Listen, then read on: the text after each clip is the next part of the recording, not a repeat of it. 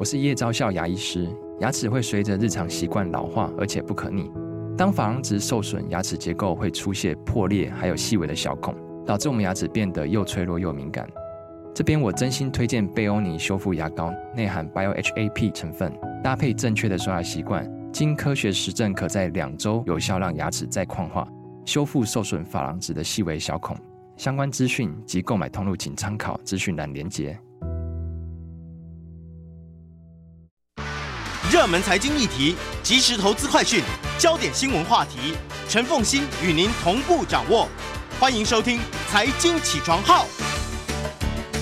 Hello，大家早，欢迎大家来到九八新闻台《财经起床号》节目现场，我是陈凤欣。每周选书早起读书，今天为大家介绍的这本书是商业周刊出版社所出版的《持续买进》。顾名思义是谈一本理财投资的书啊。今天在我们现场的是存股工程师、理财投资课程讲师股鱼，股票的股，然后悠游自在的鱼儿的鱼。你在网络上的粉丝其实是很多的哈。啊，对对对对对，就是那个要跟粉丝们打招呼了。对啊，各位粉丝们，大家好。好，来，我们先。哎，你很喜欢这本书哈？哎，是的，没有错哈。因为这本书本身的话呢，解答了很多呃投资小白啊，他们刚进入股市里面常遇到的绝大部分的问题。而且不只是投资小白，其实就连人生小白都是。哎，是没有错。因为就连你储蓄要储存多少钱，它都有答案呢。哎，对，因为我们一般在谈储蓄这个问题的时候啊。它会有一个盲点，就是我到底要存多少？到底呢，我要存多少的一个比例才是合适的？那这个问题的话，呃，在我的粉丝群，或是说在我的学员里面的话，从年轻到老，都有人在问的相同的一个问题，就连要存多少钱都在问，对，都在问。所以呢，你看像这本书的话，它其实对我来讲是很方便的一本书。你如果有问题，那你就把这本书好好的先读一遍。读完之后还不懂，那我们再来做讨论。那我们之前做了一个测试，吼，读完之后呢，问题几乎全部都不见了。好，所以这所以我觉得这本书的话呢，对于回答很多投资人在刚进股市的一个迷茫啊，是非常有帮助的。哪怕你觉得你自己是月光族哈，然后没有办法存下钱，我都觉得这里面的第一部分对你的帮助非常的大啊，是因为教你如何能够真正的存下钱。哦，对，没有错，没有错，而且不是那种说你省下一杯咖啡就可以存多少钱之类的这种、这种、这种方法不是。哦，对，因为你说省一杯咖啡啊，然后呢，呃，这杯咖啡的话呢，以后可以为你带来多少的财富啊？对，其实呢，像这种所谓的拿铁因子的投资方式啊，在过去有一段时间它是很被推崇的，很红。可是呢。当你经过一段时间的讨论发酵，跟有人真的去执行之后，他发现其实这一杯咖啡对他的帮助非常的有限。没错，哦，你反而呢让你的呃生活上呢失去了很多的乐趣。嗯。因为啊，我们在做理财投资的时候啊，像这本书的作者他提了一个很有趣的观点，我认为很多听众朋友应该要想一下，他讲的有没有道理？他说你不应该为了你的投资理财。你不应该呢，为了呢要节省你的开支，然后呢把你认为你在生活中有意义的那一个点，你就把它给拿掉了。因为你把这个点拿掉之后，你在这个过程里面那个方你不见了，你没有感到任何的愉快，你反而在这个过程里面让你的一个呃压力啊，它逐渐的往上去做累积。它最后就会破坏了你想要去做投资理财的这个决心。没错，如果你没有办法让你的生活过得好，过得好，你的所有希望能够存下钱的努力，到最后都会功亏一篑。对，没有错。所以你要过得好这件事情，你必须对你的钱有更清楚的概念。啊，所以我们就先来介绍一下这本书的作者尼克马朱利。他跟很多的理财书的作者很不一样，他很年轻哎。啊，是。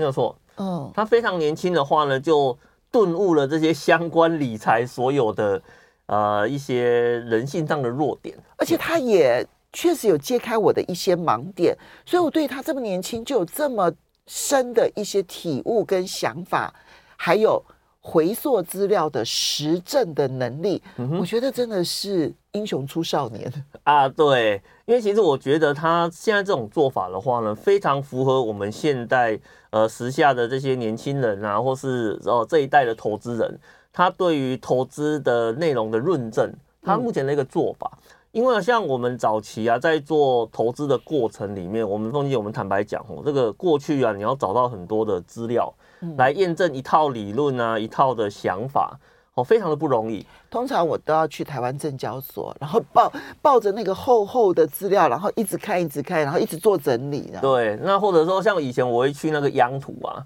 然后去找那个。很多那种财经研究所的那个毕业论文哦，对，他可能就会去针对某一个议题来做研究，然后里面就会有大量的数据。所以呢，我记得我我以前在做研究的时候，有一段时间了，我会跑到央图里面拿那个 影印卡，然后呢把我要的资料给印下来哦，然后我再用这些资料的话，再去验证了某一些所谓的投资的理论跟做法，去补足我资料不足的这一块。可是你看，像现在的投资人的话就很方便了。你可能很多的网络啊、App 啊、资料库啊，它可以很大量、很轻松的把资料全部都推送到你的面前来。没错，那它就可以去做一个呃验证的一个过程，回溯验验证。对，因为像以前我在我们在做投资的时候啊，我们都会跟投资朋友做一个分享。如果呢你做回溯都失败了。这个肯定是一个失败的投资方法。嗯，当然回溯成功并不等于一定会成功。哦，对对，但是如果回溯都失败的话，那怎么可能会成功？对，没有错。其实这是一个非常重要的关键哦。像我们坦白讲，像最近这几年啊，AI 投资很多人都对它有很大的一个期待。那你看哦，AI 投资啊，我们讲一个更露骨一点的。他也是要拿过去的资料来告诉你这件事情的成功率高或低嘛，所以呢，他也是一个在回溯的过程中去找到成功的几率有多少。那我觉得我们在这边哦，要特别强调两个字，只要是涉及到投资，它都有几率的问题。就像刚刚凤馨姐讲的，你如果今天要投资，你不知道你做这件事情的几率是高还是低，没错。那你跟赌博也没什么两样嘛，没错，对对对，所以呢，你看我回溯成功了，我确定这个几率是高的，那我才来做这件事情。虽然我不，虽然我没有办法保证说呢，我用这套方法放到现在的实物环境里面真的可以成功，但是至少我可以了解到说，过去呢，它曾经有一段很好的一个历史。那我现在进到现在的市场里面来，maybe 它的成功率会下降。但是呢，我要在投资的过程里面，我再去调整我的心态，没错，我再去调整说目前的环境对它的影响，哦，那我的成功率就会高了。回溯成功的，你会可以提高它成功的几率，但是不等于百分之百。那你只要是用几率的方式来看待它的成功率的话，你就不会固执说一定要用这样子的方式啊，是没有错。那一旦投资不固执，就比较胜算高，对不对？哈，没有错。因为其实我们在投资固执这件事情啊，我以前最常举的一个例子是什么？就是呢，你不要固执的想要找到所谓的最低点，对啊，来做投资，因为。会真的很非常的不愉快，你知道吗？就是你看你在投资的过程中，如果我们坚持呃我的投资一定要放在最低点，我才能够拿到最好的一个报酬，那你的投资的偏执的话，就会放在说这个最低点什么时候会发生？没错。然后呢，你就会看着过去的历史，然后一直想象说我这一次的话应该会百分之百再 copy 一次过去的事件。没错。但是往往啊。嗯，事与愿违啊。没错。如果今天市场可以这么听话的话，那其实我们投资就简单了。但是偏偏他不听话。好，所以呢，呃，这个马朱丽这一位这个年轻人呢，他。完全就符合这一个世代当中很善用资料这个特质。嗯，但是呢，很重要的不是只是会会找资料，然后会用资料来回溯过去的历史，然后给出现在比较好的建议。更重要的是，他很年轻就建立了正确的观念，而这些正确的观念，我呃，至少从我的角度来讲，我觉得很有用。看起来古鱼也非常的赞成。哦，是没有错哦，它里面用了大量的数字。然后去验证了我们在投资市场的每一个想法跟逻辑。Okay. 哦，那你今天这个数字如果是经过辩证之后得来的结果，那它的可信度就会高了。那我们就先，它其实这本书分两大部分，嗯、第一部分就谈储蓄，因为你没有基本的资金，你根本谈不上什么投资，嗯、然后后面再来谈投资啊，是。我觉得他也展现了一个很重要的，不管储蓄或者是投资，无益无弊无故无我，这样他也没有固执说一定要用什么方法，而是告诉你一个心态，你在什么的情境之下，你应该具备什么样的心态对你最有利。嗯哼，我们就先从储蓄开始啊，他很好玩啊，他第一句话就说，穷人的重点是储蓄，富人的重点是投资，当然。这个穷跟富哈，其实是一个相对的哈。嗯、如果你是月光族，你当然是穷人，对不起。啊，就算你月收入很高，你也是穷人哦。哦对。那如果今天你的投资收益已经可以完全 cover 你每一个月的支出，那你绝对是富人。是。哈，你只要把投资的那个分配做好，其实你就成功了，就没有问题了。没有错。好，那我们但是我们就先从储蓄开始，OK，说起。他的储蓄里头有哪一些观念啊，是让你觉得特别有用，而跟我们的直觉或者是主流意见不一样的？嗯，事实上他在谈储蓄这个章节啊，哦，很长哦，大概有接近呃。五六五到九章哎，哦，九个章节哦，九个章节，前面有个章节扣掉，实 际上有八个章节，八个章节，对，第一章先讲概念，对，对，然后这八个章节里面的话，全部都在谈储蓄这件事情，事实上我是有点惊讶的。哦，因为我们一般在谈像这种理财书啊，储蓄呢，大概一个章节就讲完了，对，然后呢，后面的话呢，就来可以大谈投资的那些相关的理论啊、做法啦、心态啦、技巧，可这本书哦，它其实它把整章。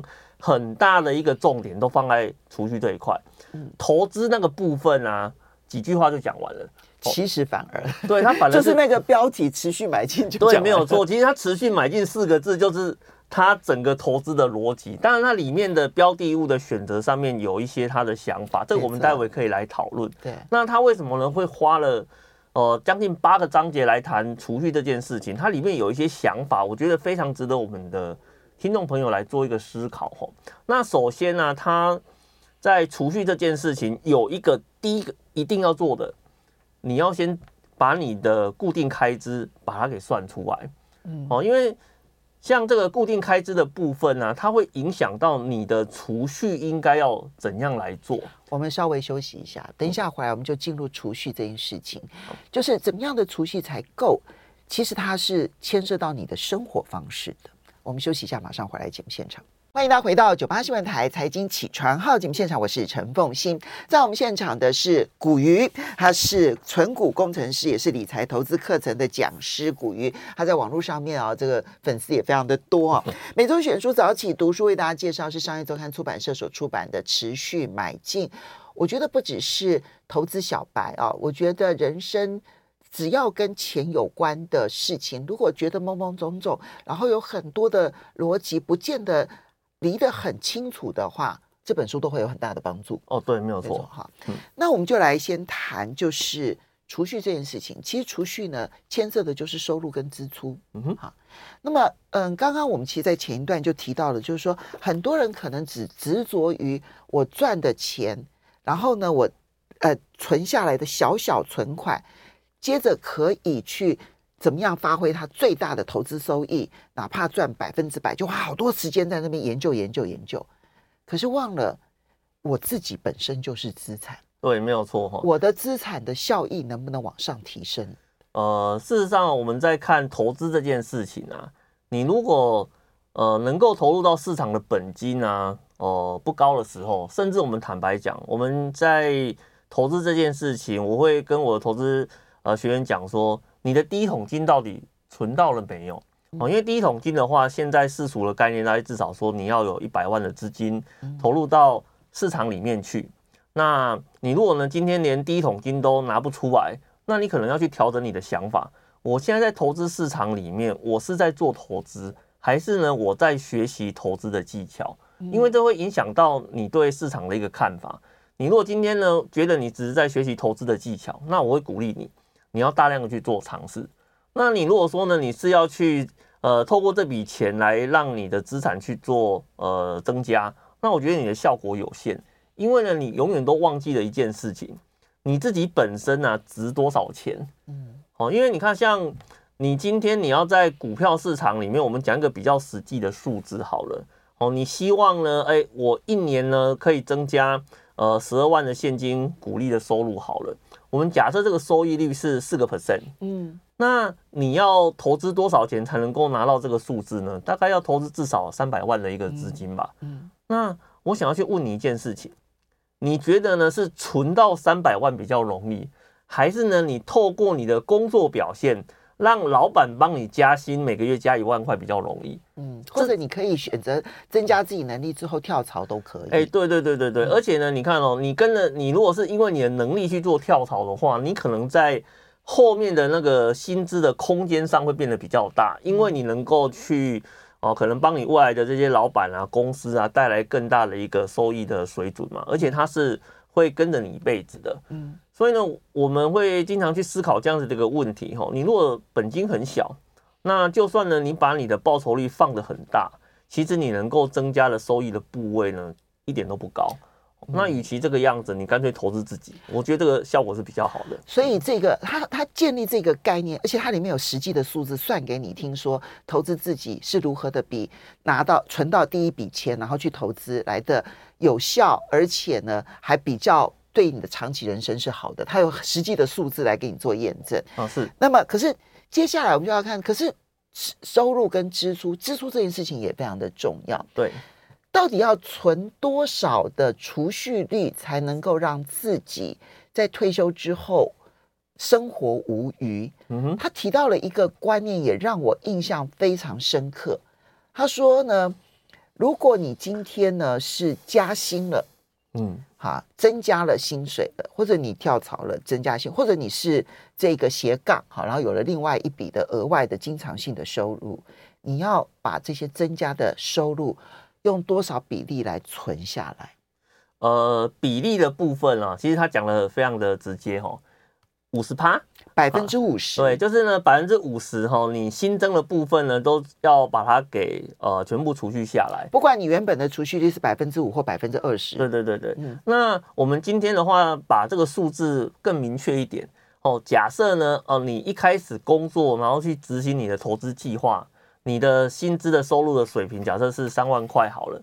那你后来呢，经过一段时间的努力，哎，那你的薪水呢，增加到了四万块。那你的 这个部分，你的储蓄率会怎么去做变化呢？你新增加了这个三万到四万的这个部分，哎，不好意思，哦，这一段的话呢，百分之五十全部都要储，都要把它储蓄下来。下来。那或者是说呢，你在工作的过程中，可能有一些年终的奖金啊，或是一些绩效的奖金啊，嗯、这个部分的话，也是要百分之五十，全部都把它给除去下来。那为什么作者会要求你这样子做？其实呢，它是要去避免你的固定支出的这个水准啊，它在你的增加的呃，你的薪水增加、收入增加的过程里面，它会有一个快速膨胀，由俭入奢易呀。对，因为哦，我我们常常会讲说啊，工作啊，它呃不一定是一个让人每个人都觉得很愉快的一个过程，所以呢。当你领到这个所谓的薪水啦、加薪啊，或是奖金的时候，每个人都会想要去犒赏自己。可是你有没有去想过，当你啊经常犒赏自己之后，其实呢，你固定支出的这个水准啊，它就会不停不停的往上去做呃拉伸的一个动作。那你在这个拉伸的过程里面，就像刚刚凤欣姐讲的，你一旦呢由俭入奢之后，你要再从奢去降到原本的这个生活水准。是很痛苦的，这就会让你退休时候所需要准备的钱变得突然膨胀很多。对，没有错哈，因为我们很多人在看你的退休支出啊，它其实呢都会有一个呃过度悲观的现象，或者是说呢这个金额会有过度膨胀的现象。像是凤馨姐，我在之前呢在看很多的一个呃财经的报道数据啊，我觉得这个年轻人对退休这两个字金额。有点夸张了。我记得啊，像我以前在我我早期在看财经杂志的时候，他去统计，你如果呢要退休过得很舒服，你大概要准备多少的资金？那个时候啊，大概能够写到一千到一千五左右哦。这个数字就已经足够让你过一个非常舒服的一个退休生活了。可是啊，我记得在去年啊，我有看过一个街头访问，他去访问时下的年轻人，你今天觉得啊，哦，你要顺利的退休，你应该要准备多少钱？凤馨姐，那个数字啊，夸张了啊！多少？他的数字喊一亿呀！哦，我都不用一亿才能退休了。对，可是你看哦，一亿这个数字啊，数字出来的时候，我们都要去思考一个很有趣的问题：如果你今天你觉得你这辈子赚不到一亿，那你这个一亿的数字到底是哪里来的？那其实为什么我们在谈论投资的过程里面，你会产生很多？不切实际的一个想法，就是因为他可能在这个过程里面，要么呢是他的收呃享受的这个数字拉得太高了，要么呢就是呢他没有真的去好好的去计算过，我到底需要多少钱。我才能够呢去维持我所谓的呃未来的一个生活支出的一个水平。嗯，其实他储蓄这么多章节里面也有谈到退休需要多少钱才能够退休，他有两个很重要的法则，都是现在很流行的法则。但我觉得其实他刚刚你提到说，就是他加薪之后要百分之五十存下来这件事情啊，我觉得是因为他有很精密的计算。他说最怕的是我们生活膨胀了。对，通货会不会一定膨胀的速度很快？我们不确定。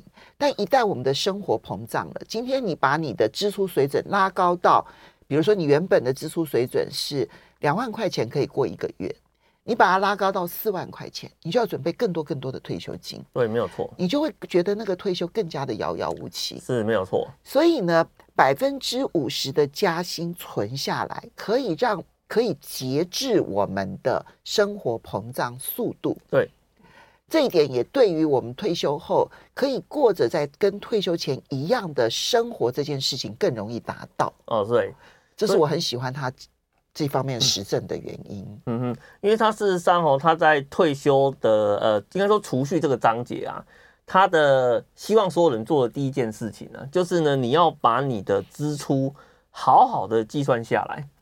因为你今天要做储蓄，其实呢，你能够存多少钱呢？大致上有两种做法，一种的话呢叫做固定比例的存钱，那另外一种的话呢就是扣掉你支出之后的存钱。那他认为啊，你在一开始的时候你就设定一个呃固定储蓄的一个比例，你不见得是合理的，因为每个人的生活的呃状况不一样，有些人的收入高，有些人收入低。可是呢，你不要忘记一件事情，固定支出的这件事情啊，它是一个非常僵化的条件。对，你不太可能，呃，啊，这个，对，对你，你这个部分，你说，呃，我们要去节约我的生活，然后呢，把我的支出给压下来，我们就问你一个比较实际的条件，像刚刚凤欣姐讲的，我的房租的支出我能够压多少？嗯，好，我的三餐的支出我能够压多少？难道说我每天吃一个便当过分了吗？难道要变成说我每天的 白饭加酱油加一碗卤蛋这样子每天过生活吗？这是不可能的。嗯，你克扣了自己就无法长久。对，就是就像我们一开始讲的嘛，你如果今天对你的生活太苛刻，你就会觉得这件事情很痛苦。那很痛苦的情况之下，你要做好它，它的难度又变高了。所以呢，他在一开始他非常强调这件事情，你一定要把你的支出确实的算出来。然后呢，支出算出来之后的话，你再来去思考我的储蓄应该做到什么程度哦，你不要把这个顺序给颠倒了。好，当然对于嗯，刚刚我提到的那个退休的两大法则，就百分之四法则，然后以及你的投资收益已经可以超越你的生活支出的时候。都是两个很重要去计算你退休金的方式。我们稍微休息一下，等一下回来就来谈投资。欢迎大家回到九八新闻台财经起床号节目现场，我是陈凤欣。在我们现场的是这个存存股工程师、理财投资课程讲师古鱼，也非常欢迎 YouTube 的朋友们一起来收看直播。每周选书早起读书为大家介绍是这一本商业周刊出版社所出版的《持续买进》。好，那你至于你要怎么去算你的退休金哦？我真的建议，就是你看这本书，因为它写的很浅显，然后每一个人就可以很快的根据自己的需要找到自己的储蓄率，然后储蓄方法。可是投资这件事情，当然投资它其实也分了很多的章节，它它有十十十一个章节都在谈投资，但他谈的观念很简单，持续买进。对，没有错。那他为什么还花那么多章节来告诉我们，嗯哼，怎么？看投资？呃，它其实很多章节里面的话是在跟你讨论投资的影响哦，以及呢，你不要去选择怎么样的一个产品哦，因为像我们在投资这件事情啊，我们会很直觉的去思考说，哦，投资。不就是买股票吗？啊，那我买股票的话呢，那我如果买到一档好的股票啊，跟着公司一起成长啊，我就会赚到很多很多的钱啊，我就会发大财啦，对，对不对？现在最流行的一个就是说啊，如果他当台积电上市的时候，我就 IPO，然后到现在我就是大富翁了，这样。哎，对，所以其实以前哦，不是讲台积电，是讲红海。对 对对对对对。那事实上，在这个过程里面哦，他会跟你讨论一个。所谓的呃生存者呃误差的一个问题，因为我们都只有 focus 在那一个活下来的那个人的身上。那请你不要忘记了哈，你只要涉及到个股投资，它就很容易产生呃赢的那一个人可以赚很多，但是呢，在这个过程中沉下去的人，不好意思，你的投资呢就是打水漂了。是啊。那当年的这些股王，后来变成鸡蛋水饺股的案例不止一个啊。对，没有错哦。所以你如果是针对单一个股来做呃投资的布局啊，事实上是很容易出问题的。嗯。所以呢，事实上它这个章节里面的话呢，它除了讨论投资这个工具，那他还有去讨论，就是说像房地产啊、瑞士啦、黄金啊、债券啊，各个不同的产品。他认为呢，他的一个投资的属性跟它的特点在什么地方？然后呢，你如果说今天你是在做一个投资布局的话呢，可能你要考虑的是一个多样性的投资，而不是呢我全部都压在呃股票市场里面。因为它里面哦也提了一个很有趣的观点哦，就是你如果全压股票，跟你全压债券。你可能得到的一个报酬率的表现，跟你的最后期待的总报酬，会跟你思考的有点不太一样。是，因为很多人听到债券啊，第一个反应就是说，哎，债券的报酬率不好，那我买债券干嘛？那股票的报酬率很好，那我全压股票就好了。可是你要去思考一个问题哦，你如果全压股票压错了，不好意思，归零。嗯，那你如果呢全压债券，哎，你遇到一些利率政策很大。波动变波动的时候，你可能你的报酬率也不好，甚至呢你要赔上你的收益啊。你如果说在这个过程里面，你不小心把你的部位提前做一个处理，其实你的收益也不见得会太好。所以呢，你在这个过程里面，你要去抵抗风险，其实多样化是一个非常有效的一个策略。嗯。所以他花了很多的时，他花了一些章节来跟你讨论市场上到底有哪一些选择。可是啊，虽然他讲了很多选择，他唯一的建议啊。就只有那那么一个而已，就就 just keep buying。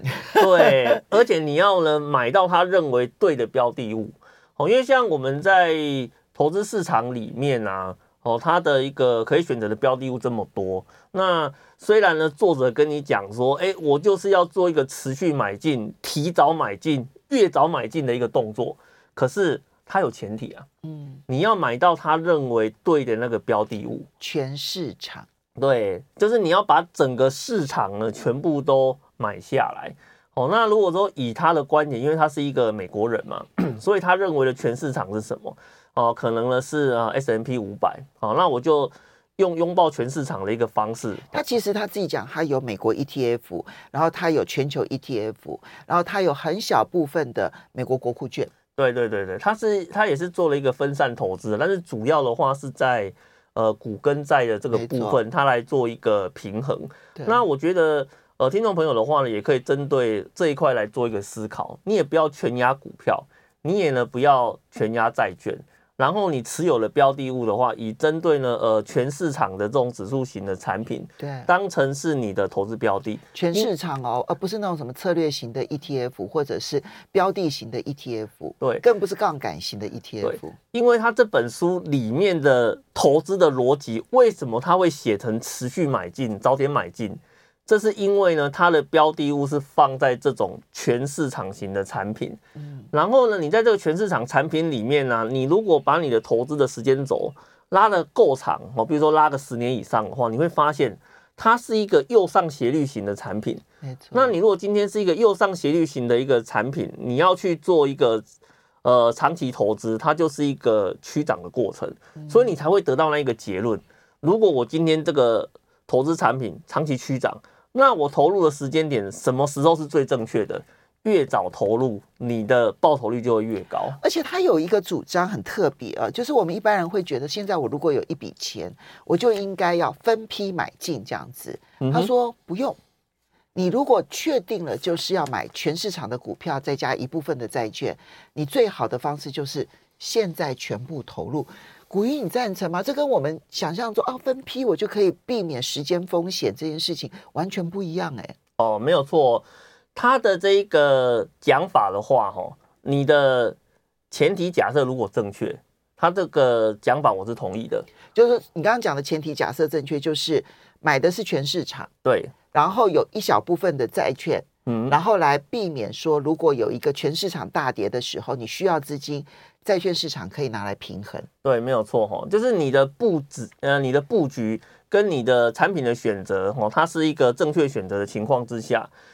它用了很多的数据来告诉你，你呢买最低点，好定期定额，跟呢你呢呃有钱的话呢，直接单笔做 all in 投入，其实它得到最好的一个结果的话呢，反而是你越早投入，你的效果是越好的。嗯，因为呢我们在这种长期趋涨的市场里面呢，事实上它的报酬率就像雪球一样，它是一直滚动，一直去做。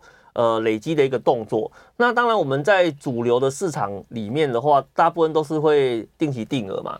那你定期定额的话，它等同是把你的时间复利的效果，把它给做分割的一个动作。好，所以你最后的总报酬反而不好。很多计算的方式，大家可以看一下这本书。我觉得他做了很好的完整的资料提供，而且做很好的分析，提供给大家做参考。也要非常谢谢古鱼来导读这一本《持续买进》，谢谢大家，谢谢。